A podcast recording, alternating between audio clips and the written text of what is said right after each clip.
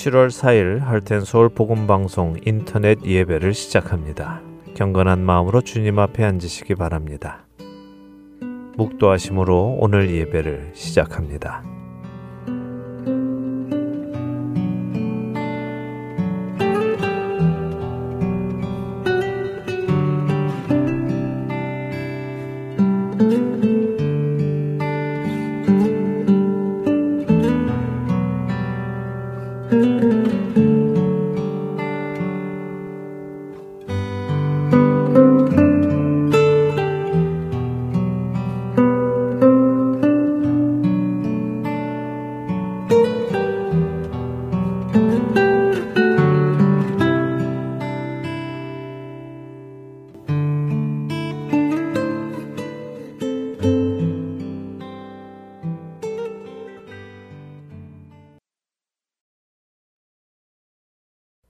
찬송하겠습니다. 새 찬송가 12장, 새 찬송가 12장, 통일 찬송가 22장, 통일 찬송가 22장입니다. 다 함께 주를 경배하세 찬송하겠습니다.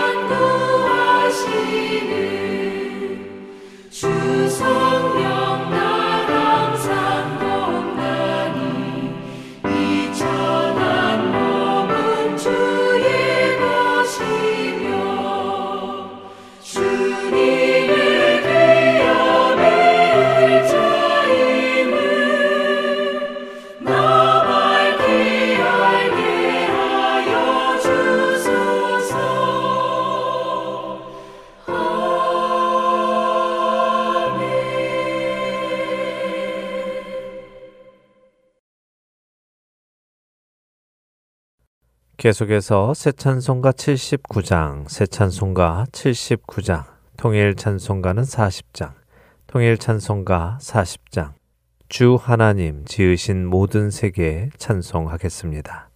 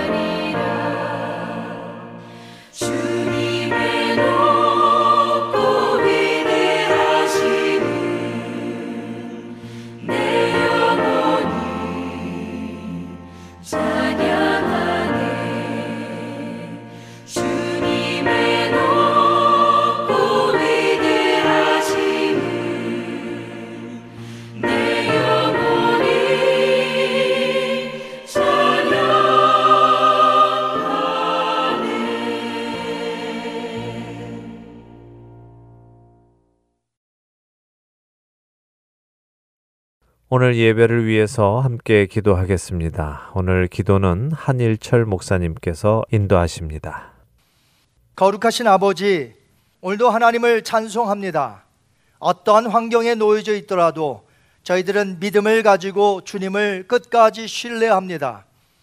십자가에서 흘리신 그 보혈의 피로 그 어린 양 대신 주님으로 말미암아 우리가 구속함을 받았으니 이제는 선한 사람으로 이 땅에서 살아가기 원합니다. 오늘도 주님 임재하셔서 우리의 예배를 받아 주시며 우리의 소리 높여 부르는 찬양을 받아 주옵소서. 우리 교회뿐만 아니라 전 세계에서 드려지는 모든 예배의 교회들이 하나님의 교회 이온이 주께서 받으시며 오늘도 주님의 놀라우신 섭리와 주권 속에 교회들을 이끌어 세워 주옵소서. 오늘도 감사하며 우리의 참된 길이 되어 주신 예수님의 이름으로 기도하옵나이다. 아멘.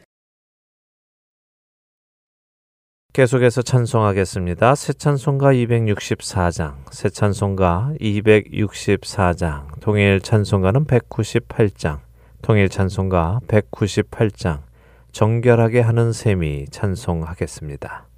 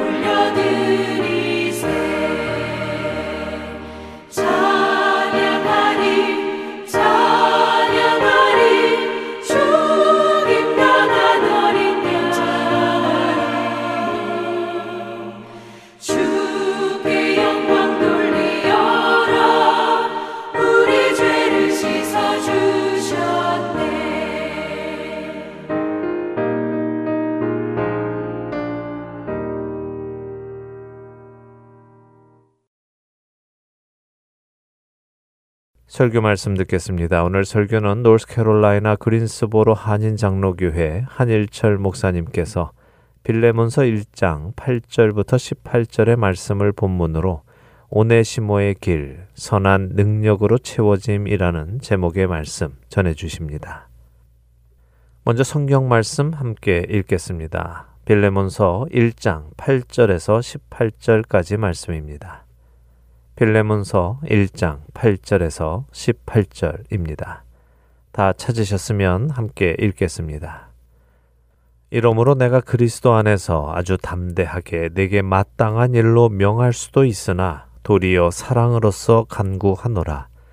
나이가 많은 나 바울은 지금 또 예수 그리스도를 위하여 갇힌 자 되어 갇힌 중에서 낳은 아들 오네시모를 위하여 내게 간구하노라. 그가 전에는 내게 무익하였으나 이제는 나와 내게 유익함으로 내게 그를 돌려 보내노니 그는 내 신복이라. 그를 내게 머물러 있게 하여 내 복음을 위하여 갇힌 중에서 네 대신 나를 섬기게 하고자 하나 다만 내 승낙이 없이는 내가 아무것도 하기를 원하지 아니하노니 이는 너의 선한 일이 억지같이 되지 아니하고 자의로 되게 하려 함이라. 아마 그가 잠시 떠나게 된 것은 너로 하여금 그를 영원히 두게 함이리니 이후로는 종과 같이 대하지 아니하고 종 이상으로 곧 사랑받는 형제로 둘 자라.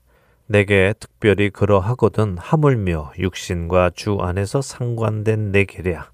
그러므로 네가 나를 동역자로 알진대 그를 영접하기를 내게 하듯 하고 그가 만일 내게 불의를 하였거나 내게 빚진 것이 있으면 그것을 내 앞으로 계산하라.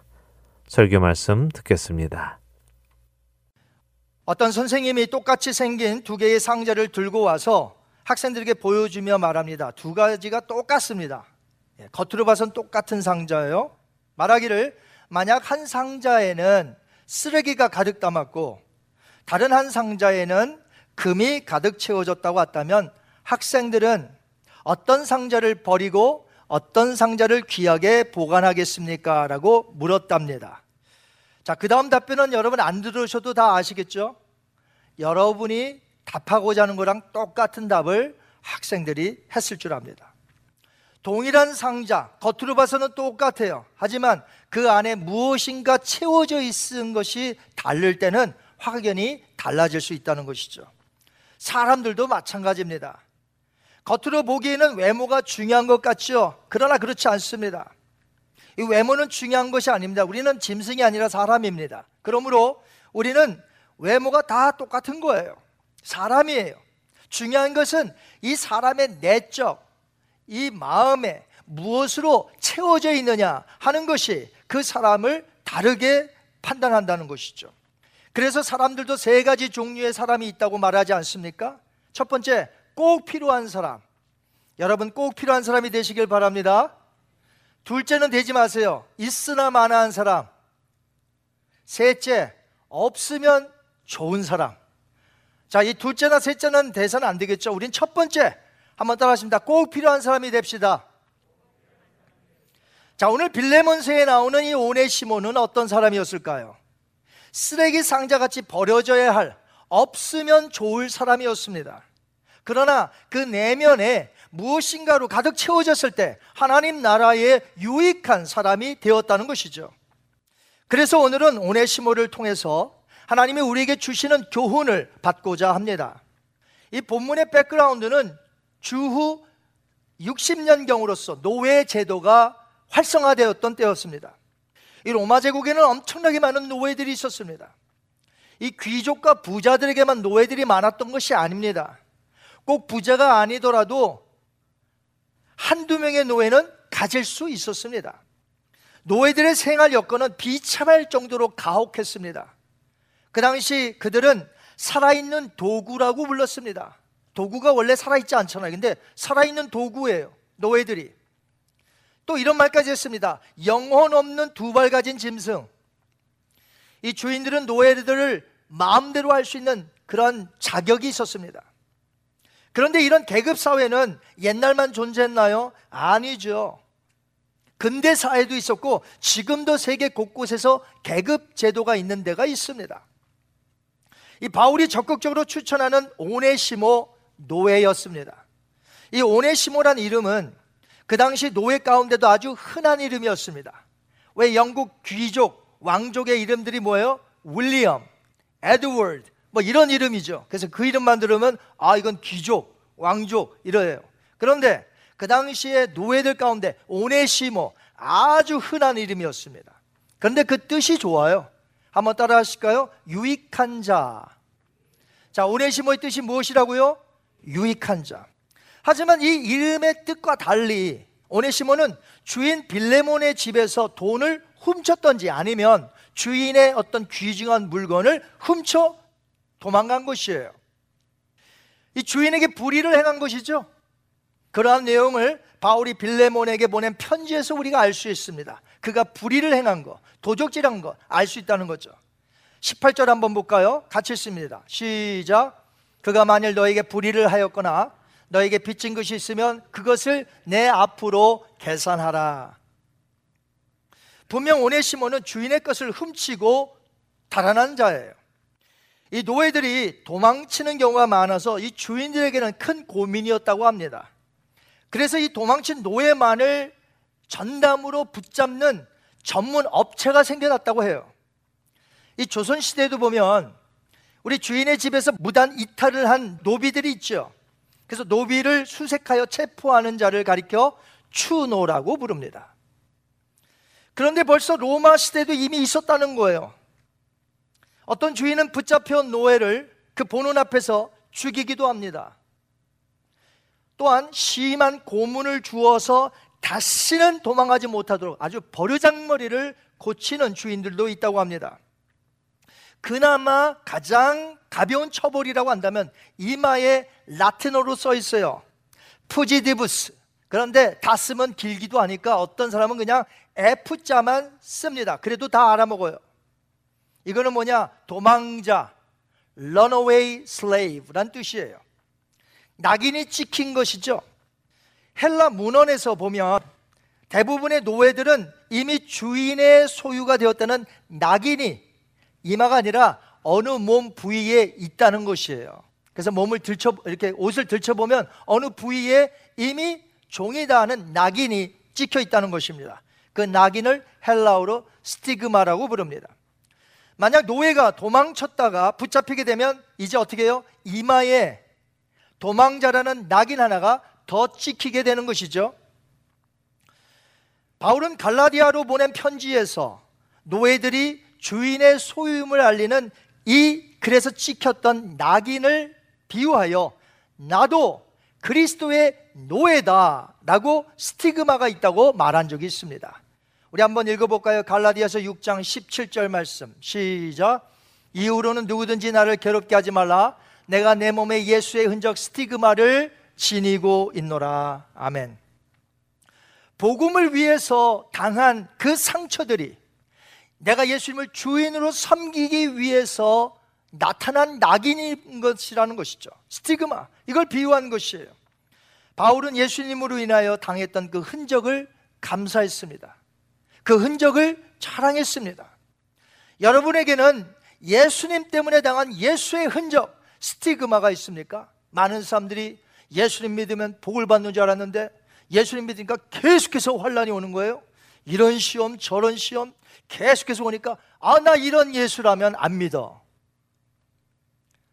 예수님 때문에 오는 흔적을 발로 차는 어리석은 자가 되는 것이죠. 우리는 이 세상적인 복을 받기 위해서 예수님을 믿는 것이 아닙니다. 우리가 예수님을 믿을 때 예수님이 당하셨던 것처럼 예수의 흔적, 스티그마가 있다면 그것은 영광스러운 것이지 그게 어디 예수님을 안 믿을 이유입니까? 여러분, 신앙이 깊어지면 깊어질수록 나에게 예수의 흔적, 스티그마가 있는지 한번 곰곰이 생각해 보시는 여러분 되시길 바래요. 만약에 이것이 없다면 내가 참된 그리스도인인가? 내가 참된 예수님의 제자인가? 한번 곰곰이 생각해 봐야 될 줄 압니다. 오네시모에게도 이 낙인이 있었을 것이에요. 만약 빌레몬이 바울을 통해 예수님을 영접하기 전부터 오네시모를 노예로 데리고 있었다면 이 빌레몬도 주인으로서 이 오네시모를 낙인을 안 찍었을까요? 몸 어디인가 있었을 줄 알아요. 오네시모는 slave로 살았었는데 이제는 runaway slave라는 딱지가 하나 더 붙게 된 것입니다. 인생에 있어서 그를 보니까 가장 밑바닥까지 내려간 비참한 삶의 전형적인 인생의 모습이 아닌가 싶습니다. 이제는 붙잡혀 도망자라는 스티그마까지 이마에 새기게 될 판국이었습니다. 그런데 하나님의 은혜로 이 오네시모는 로마에서 가택 연금 중이었던 사도 바울을 만나게 되었다는 것이에요. 바울을 만났다는 것은 예수님을 만난 것과 같아요. 여러분 믿으세요? 그가 바울을 통해 예수님을 영접했기 때문에 그가 바울을 통해 그 복음으로 말미암아 예수님을 영접했잖아요. 그러니까 바울을 만났다는 건 누구를 만난 거예요? 예수님을 만난 것이 되는 것이에요. 인생을 살면서 누구를 만나느냐 하는 것은 이처럼 매우 중요한 것입니다. 누구든지 여러분을 만나면 여러분을 통해 귀한 예수님을 만나 변화받아야 될 줄 압니다. 우리는 축복의 통로가 되어야 돼요. 누군가 우리를 만나면 그 사람들이 예수님을 만나야 돼요. 예수님을 볼 수 있어야 돼요. 왜요? 우리는 예수 그리스도의 향기요, 예수 그리스도의 편지인 줄 믿습니다. 그러므로 누구든지 우리를 통하여 축복의 통로가 되어서 많은 사람들이 예수님을 믿게 되고 변화되는 사건이 일어나기를 바랍니다. 오네시모는 노예요, 도망자였기 때문에 가장 쓸모없고 무가치한 자였죠. 하지만 바울을 만나자 어떻게 됐습니까? 오네시모가 변화되었다는 것이에요. 그럼 오네시모를 변화시킨 장소가 어딜까? 이것이 굉장히 오늘 중요합니다. 1장 10절 볼까요? 한번 같이 읽습니다. 갇힌 중에서 낳은 아들 오네시모를 위하여 너에게 간구하노라. 자, 어디서 오네시모가 새로워졌을 것 같아요? 여기 힌트가 있는데. 감옥. 누구의 감옥? 바울의 감옥에 오네시모가 찾아갔더니 바울은 갇혀 있는 중에서도 그를 복음을 전하여 그에게 예수님을 믿도록 했다는 것이죠. 자, 이처럼 갇힌 자 중에서도 믿음의 아들을 낳을 수 있다면 우리가 당한 나쁜 환경이 결코 변명이 될 수 없다는 거예요. 우리 전도하러 갑시다. 세계 선교합시다. 우리 좀 뭔가 주님을 위하여 정말 선한 일을 합시다 하면 우리는 어떻게 합니까? 환경을 대요. 이 핑계 저 핑계 된단 말이에요. 내가 환경이 이래서 지금 못합니다. 내가 지금 이렇기 때문에 못합니다. 이해해 주세요. 바울은 갇힌 감옥에서도 복음을 전하여 예수님을 믿게 만들었다면 우리가 당한 환란, 우리가 당한 나쁜 환경 바울보다 낫지 않을까요? 우린 자유롭게 살고 있는데 입만 열면 복음을 전할 수 있는데 내 두 발로 갈 수 있는데 아무리 나쁜 환경이 지금 우리에게 있다 할지라도 오네시모와 같은 사람을 얼마든지 우리는 변화시킬 수 있다는 것이죠. 여러분 믿으세요? 그것은 내게 능력이 있어서가 아니라 다른 사람을 변화시킬 수 있는 예수 그리스도의 능력이 우리 안에 있기 때문에 그런 것이에요. 그 하나님의 능력으로 이제 오네시모는 어떻게 되었습니까?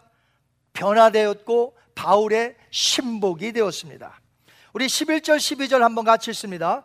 그가 전에는 너에게 무익하였으나 이제는 나와 너에게 유익함으로 너에게 그를 돌려보내노니 그는 내 신복이라. 그는 내 신복이라. 바울은 오네시모를 가리켜서 내 신복이라고 했는데 사실 영어 성경에 보면요. 여러분 금세 보셨는지 모르겠는데 heart라고 돼 있어요. heart. 심장. 신복이라는 단어가 영어 성경에는 heart. 심장으로 돼 있어요. 그러니까 다시 말하면 오네시모는 나의 심장이니라. 이렇게 말한 것이에요. 그럼 어떻게 신복이 심장이 될 수 있는가?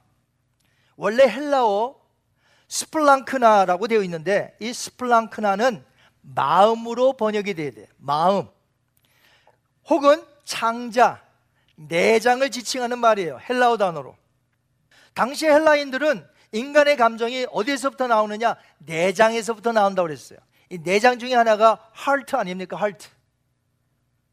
그래서 당시 부모들은 자녀를 가리켜서 그 자신의 플랑크크나라고 불렀어요.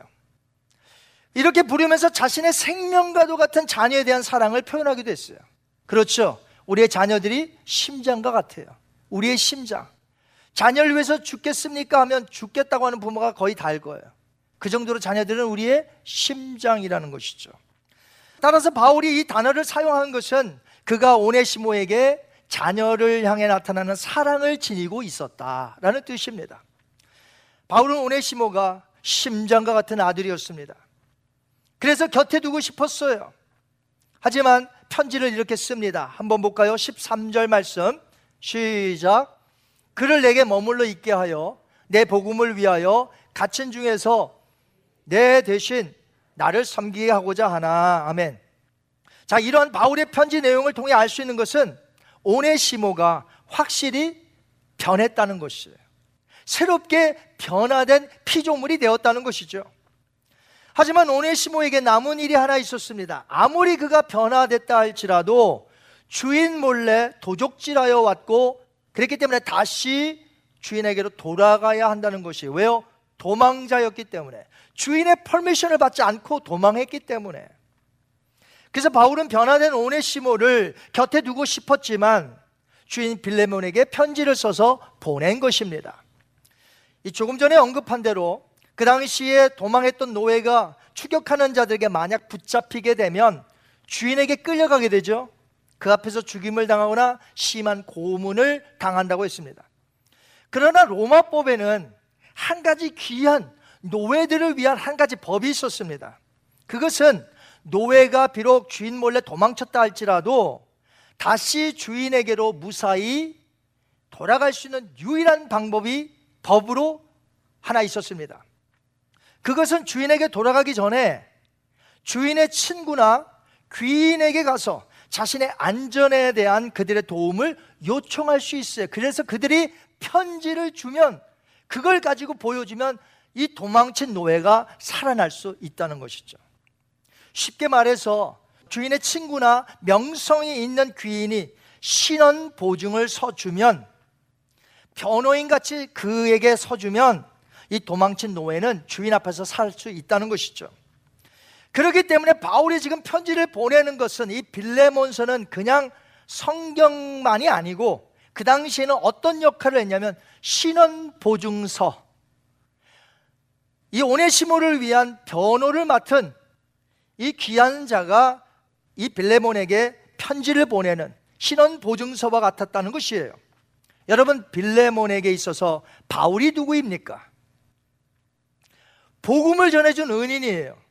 오네시모도 바울을 통해 복음을 받았지만 이 빌레몬도 역시 바울을 통해서 복음을 받아 예수님을 영접한 자예요. 그러니까 생명의 은인, 스승, 사도, 친한 벗, 동력자와 같았다는 것이죠. 존귀한 사람이라는 거예요. 빌레몬에게 있어서 이 바울은. 이렇다 보니까 바울의 입장에서는 사실 빌레몬에게 명령 내릴 수 있죠. 내가 너한테 이 정도의 사람이니 내 말을 듣거라 하면서 명할 수 있었어요. 한번 볼까요? 8절과 9절입니다. 시작. 이러므로 내가 그리스도 안에서 아주 담대하게 너에게 마땅한 일로 명할 수도 있으나 도리어 사랑으로서 간구하노라 나이가 많은 나 바울은 그는 자신의 권위를 내세우지 않았습니다. 명령하지 않았어요. 오히려 사랑으로서 간청했습니다. 왜냐하면 노예 문제는 빌레몬이 주인된 입장에서 자유로 선하게 해결을 봐야 할 문제이기 때문에 그래요. 노예에게 자유를 주어 풀어주는 것도 오직 소유권을 가진 주인에게만 해당이 되었습니다. 그러니까 키는 누가 들고 있어요? 빌레몬이 가지고 있는 거예요. 한번 14절 같이 읽습니다. 시작. 다만 너의 승낙 없이는 내가 아무것도 하기를 원하지 아니하노니 이는 너의 선한 일이 억지같이 되지 아니하고 자의로 되게 하려 함이라. 아멘. 바울은 단지 중재의 역할을 자처한 것입니다. 오네시모를 위해서 신원 보증을 써주며 복음의 가르침 안에서 변화된 그를 살릴 수 있도록 편지로 부탁한 것이죠. 오네시모가 회개하여 예수를 믿고 구원은 받았으나 도망자라는 이 절박한 처지에 있는 그를 주인에게 변호하며 중재하는 입장을 바울이 한 것입니다. 바울은 오네시모가 빚진 것, 불의한 것이 있으면 자신이 다 갚겠노라고 말을 합니다. 이것을 통해서 우리는 무엇을 배울 수 있냐면 예수 그리스도의 중재 역할을 배울 수가 있습니다. 여러분 예수님이야말로 우리 죄인들을 하나님의 자비하심 속에 호소하는 중재자이시며 변호인이셨다는 것이에요. 바울이 빚을 다 갚겠다고 말했는데 예수님이야말로 죄인들의 갚아야 할 그 빚, 모든 죄값을 전부 예수님께서 십자가에서 대신 죽으심으로 갚으셨다는 것이죠. Paid in full. 그분이 흘린 피가 하나님 앞에서 보증이 되었어요. 그래서 이 그리스도의 피는 하나님 앞에서 보증이 되는 거예요. 저와 여러분의 죄가 말끔히 씻어 주었다는 보증이 된다는 것이죠. 그런데 그것만으로 끝난 것이 아닙니다. 예수님께서 십자가에서 돌아가신 것은 우리를 죄 사하시기 위한 것으로 끝나는 것이 아닙니다. 더 있다는 것이에요. 이제는 하나님의 선하심이 우리의 내면에 가득하여서 선을 행할 수 있는 자로 새로운 피조물로 거듭나게 하셨다는 것이에요. 제가 에베소서 2장 10절 말씀을 자주 설교 때 인용을 하는데 오늘도 잠시 한번 보실까요? 에베소서 2장 10절 말씀. 우리는 그가 만드신 바라 그리스도 예수 안에서 뭐요? 선한 일을 위하여 지으심을 받은 자니 우리는 예수 그리스도의 보혈의 피로 말미암아 죄 사함만 받은 게 아니라는 것이에요. 죄 사함 받고 그것을 끝난 게 아니라 이제는 죄가 내 내면에 가득 찼다면 이제는 죄가 사라지고 이제는 내 내면에 그리스도의 부활의 능력, 하나님의 선하신 능력이 내 안에 내면에 가득 채워져서 이제는 선한 일을 할 수 있는 자로 새로운 피조물이 되었다는 것이에요. 예수님을 믿었다는 것은 고작 없으면 좋을 사람이 있으나 마나한 사람으로 조금 나아진 것을 뜻하지 않습니다. 예수님을 믿었다는 것은 버려질 쓰레기 박스에서 쓰레기만 비워졌다는 것을 의미하는 것이 아니라 그 상자 안에 이제 보배로운 금이 가득 찼다는 것을 의미한다는 것이죠. 우리는 죄만 짓지 않는 자로 살아가려고 애쓰는 자들이 아닙니다. 오늘도 어떻게 하든지 죄를 짓지 아니하려고 부단히 하나님의 말씀을 지키려고 나 죄 짓지 말아야지. 그렇게만 사는 자들이 아니라는 것이에요. 이제는 선한 능력으로 채워져서 하나님이 원하시는 선한 일을 하기 위하여 우리가 그 일을 적극적으로 행하는 자가 되어야 한다는 것이죠. 도둑이 예수님을 믿고 구원받은 자들이 분명 많을 거예요. 그렇죠? 예, 도둑이. 그런데 도둑이 예수님을 믿고 나타나는 현상이 무엇입니까? 이제 도둑질을 안 하면 그만입니까? 예, 이것은 아주 베이직한 거죠.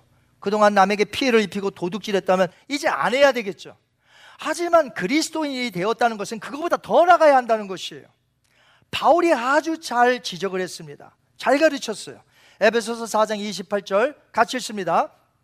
도둑질하는 자는 다시 도둑질하지 말고 그 다음에요 돌이켜 가난한 자에게 구제할 수 있도록 자기 손으로 수고하며 선한 일을 하라. 아멘. 자, 이것이 새로운 피조물이에요. 도둑을 했던 사람이 변하여 완전히 새로운 사람이 된 거예요. 이제서. 도둑이 예수님을 믿고 구원받았다면 다시는 남에게 피해를 입히는 그런 일은 안 해야 되겠죠. 그러나 성경은 그것만을 가리키지 않습니다. 진정한 변화된 삶은 이제 그 도둑이 변하여 예수님을 믿는 자로서 이제는 남의 걸 훔치지 않고 피해 입히지 않을 뿐 아니라 돌이켜 나가서 이제 짭을 잡는 거예요.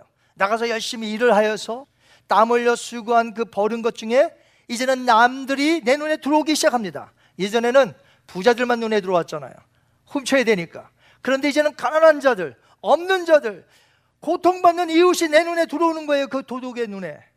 변화받았기 때문에 그래서 자기의 것을 일부를 가지고 그 사람들을 구제하고 선한 일에 나누어주는 이 사람이 진정 예수님을 믿는 자라는 것이죠 오네시모는 누구입니까? 주인의 것을 도둑질한 사람이었습니다 노예요, 도둑이요, 도망자였습니다 하지만 하나님의 은혜로 로마에서 누구를 만났습니까? 바울을 만나 예수님을 믿었습니다 이제 주인의 것을 도둑질하여 도망한 것이 얼마나 큰 죄라는 것을 깨닫게 되었고 바울을 만난 뒤 복음을 통해 회개하였고 뉘우쳤습니다. 그러나 그것으로 끝나지 않았다는 것이죠. 이제 주인에게 되돌아가야 합니다. 이제 선한 행동으로 주인을 섬기며 이제는 이웃들에게 피해를 입히는 것이 아니라 이제는 선한 자로 살아가야 한다는 것이죠. 어떤 책을 보니까 우리의 인생을 유리잔으로 비유를 했습니다. 유리잔은 무엇인가를 채워야 되겠죠. 그래서 언제나 차 있습니다. 그 유리잔에서 무엇인가를 따라내면 또다시 무엇인가로 채워져야 합니다. 죄 짓기를 중단할 때에 그것은 마치 우리의 인생의 유리잔이 비어 있는 것과 같아요. 하지만 이때 선한 것으로 채우지 않으면 또 다른 죄가 몰려와 그 유리잔을 가득 채우게 될 것이라는 것이죠. 예수님도 말씀하지 않으셨습니까? 더러운 귀신이 사람에게서 나아가서 후에 떠돌다가 다시 그 사람에게 와보니 집안이 청소되어 있고 비어 있는지라. 악한 귀신이 이제는 자기만 들어가는 것이 아니라 나가서 친구 귀신 일곱 귀신을 데리고 와서 그 사람에게 들어가니 어떻게 됩니까? 나중 형편이 전보다 더 심하게 되었다는 비유를 말씀하셨어요. 비어 있으면 안 된다는 것이에요. 채워져야 한다는 것이죠. 예전에는 죄악으로 채워졌다면 이제는 하나님의 선한 능력으로 내 안을 채워야 한다는 것입니다. 여러분에게 오늘 한번 질문해 보겠습니다. 여러분은 죄를 짓지 않는 상태로만 살려고 매일같이 치열하게 죄와 싸우고 있으십니까? 물론 성경은 우리가 죄와 싸우되 피 흘리기까지 싸워야 한다고 말하고 있습니다. 네, 우리는 죄와 싸워야 합니다. 그러나 거기서 머물면 안 된다는 것이에요. 언제까지 내가 죄를 짓지 아니하려고 죄와 싸우고 맨날 그 안에서 나하고만 그 죄와 싸우겠습니까? 하나님이 원하시는 것은 내가 너를 죄 사여 주었으니 이제는 선한 능력으로 나아가서 이웃을 섬기고 하나님을 섬기고 하나님 나라의 유익한 자가 되라고 우리를 새로운 피조물로 만들어 주셨다는 것이죠. 그래서 우리는 선한 능력으로 우리의 내면을 채워야 될 줄 믿습니다. 오네시모를 기억하십시오. 그는 없으면 좋을 사람이 그나마 있으나마한 사람 정도로 바뀌어진 것이 아니라 사도 바울이 신원 보증을 서줄 만큼 변호인이 되어줄 만큼 빌레몬에게도 그리고 자신에게도 많은 사람에게 유익한 사람이 된 것이죠. 바울은 편지를 써서 누구에게 보냈냐면 이 두기고란 사람과 이 오네시모 이 두 사람에게 함께 편지를 써서 보내요. 골로새에 있는 이 빌레몬에게 가라고 합니다. 빌레몬이 두기고와 함께 편지를 들고 자신 앞에 선 오네시모를 맞닥뜨립니다. 이제 바울의 편지를 받아 읽어봅니다. 짧은 편지죠? 자, 이제 빌레몬이 결정한 시간입니다. 이제 결정해야 돼요. 골로새 교회의 평신도 지도자로서 이제는 명성이 있었는데 이제는 말뿐이 아니라 행동으로 보여줄 중요한 결단을 내려야 할 시간이라는 것이죠. 내가 오네시모를 용서해야 하는가? 바울의 말처럼 그를 형제처럼 내가 받아들여야 할 것인가? 이제 노예가 아닌 자유의 신분으로 저를 살게 만들어야 할 것인가? 그는 편지를 읽고 결단을 내려야 했습니다. 빌레몬은 사랑과 믿음이 컸던 사람입니다. 우리가 그것을 어떻게 알 수 있나요? 2000년 전 사람을 성경에 바울이 5절에서 그렇게 기록했습니다. 이 골로새 교회 안에 있었던 빌레몬의 사랑과 믿음에 대해서 칭찬하고 있어요. 그래서 바울은 빌레몬에게 이렇게 부탁을 합니다. 16절 한번 같이 읽습니다. 이후로는 종과 같이 대하지 아니하고 종 이상으로 곧 사랑하는 형제로 둘 자라 내게 특별히 그러하거든 하물며 육신과 주 안에서 상간된 너에게랴 아멘. 빌레몬은 짧은 편지를 다 읽은 다음에 편지를 가지고 서 있는 오네시모를 봅니다. 이제 어떻게 할까요? 성경은 그가 어떻게 오네시모에게 대했는지 성경은 나타나지 않습니다. 왜냐하면 이것은 보낸 편지에만 해당이 되기 때문에 그래요. 그러나 바울은 빌레몬이 편지를 읽고 어떻게 할 것을 확신하는 것이 있었습니다. 너무나 잘 알고 있었어요. 21절 우리 한번 같이 읽습니다. 시작. 나는 너가 순종할 것을 확신함으로 너에게 쏟노니 너가 내가 말한 것보다 더 행할 줄을 아노라 확신이 있었다는 것이죠 아, 내가 아는 그 사람 분명히 이럴 거야 안 그러면 내면과 외면이 틀린 거죠 그러나 내가 알고 있는 빌렘은 분명히 이런 사람이 하면서 바울은 확신했던 것입니다. 분명히 빌레몬은 어떻게 했을까요? 바울의 확신처럼 오네시모를 기꺼이 용서해 주었을 것이고 더 이상 노예의 신분으로 자신을 섬기지 않게 하고 이제는 형제와 동역자로 교회를 함께 섬겼을 것입니다. 이렇게 복음 안에서 사는 자들로 인하여서 그 당시 악법이었던 이 노예 제도라는 것이 서서히 그리스도인으로 말미암아 폐지가 되어 간다는 것이에요. 내려오는 전승에 의하면 오네시모는 훗날 에베소의 감독이 되었다고 합니다. 그렇다면 분명 바울의 확신처럼 빌레몬은 어떻게 했어요? 이 도망간 노예에게 베푼 형제의 결과로 그가 나중에 에베소의 감독이 된 것이 아닐까요? 이것이야말로 그리스도인의 아름다운 모습이요. 선한 능력으로 채워진 초대교회의 아름다운 모습입니다. 여러분, 우리 모두 선한 능력으로 채움을 받아야 될 줄 믿습니다. 우리들도 얼마든지 이 아름다운 이야기의 주인공이 될 수 있습니다. 예수님의 선한 능력은 바울을 변화시켰고 오네시모를 변화시켰고 편지를 받은 빌레몬을 변화시켰습니다. 그리고 예수님은 이제 오늘 말씀을 듣고 있는 저와 여러분을 더욱더 변화시키려고 하고 계십니다. 내 내면에 선한 그리스도의 능력으로 채움받아 살아나가시는 여러분이 되시기 바랍니다. 변화받고 용기를 내어 편지를 들고 갔던 오네시모처럼 그리고 편지를 받고 그를 형제처럼 받아들이기로 결단했던 빌레몬처럼 그리고 기꺼이 중재 역할을 잘했던 바울처럼 우리도 오늘 설교를 듣고 이 시간에 결단을 내려야 되겠습니다. 나는 어떻게 살아야 될 것인가?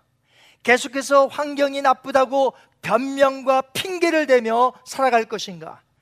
아니면 오늘 당장이라도 하나님이 원하시는 일을 할 것인가? 이제부터는 죄를 짓지 않으려고만 싸움만 하려는 그런 자가 아니라 이제는 내면으로 충만하게 선한 능력으로 체험받아 이제 주님의 뜻을 이루기를 위하여 나아가는 성도가 될 것인가? 오늘 이 시간 결정하셔서 하나님이 기뻐하시는 아름다운 이야기의 주인공들이 모두 되시기를 주님의 이름으로 축원합니다. 다 함께 일어나셔서 찬송하겠습니다. 새 찬송가 421장, 새 찬송가 421장, 통일 찬송가는 210장입니다. 통일 찬송가 210장, 내가 예수 믿고서 부르신 후에 한일철 목사님의 축도로 오늘 예배 마치도록 하겠습니다.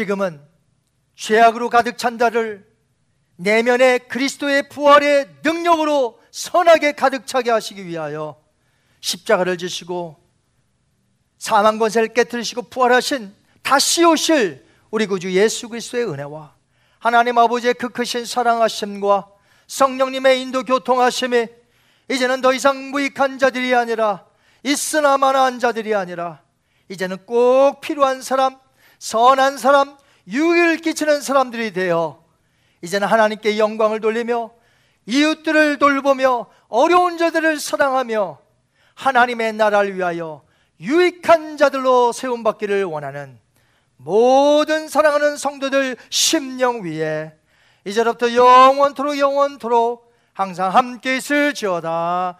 아멘.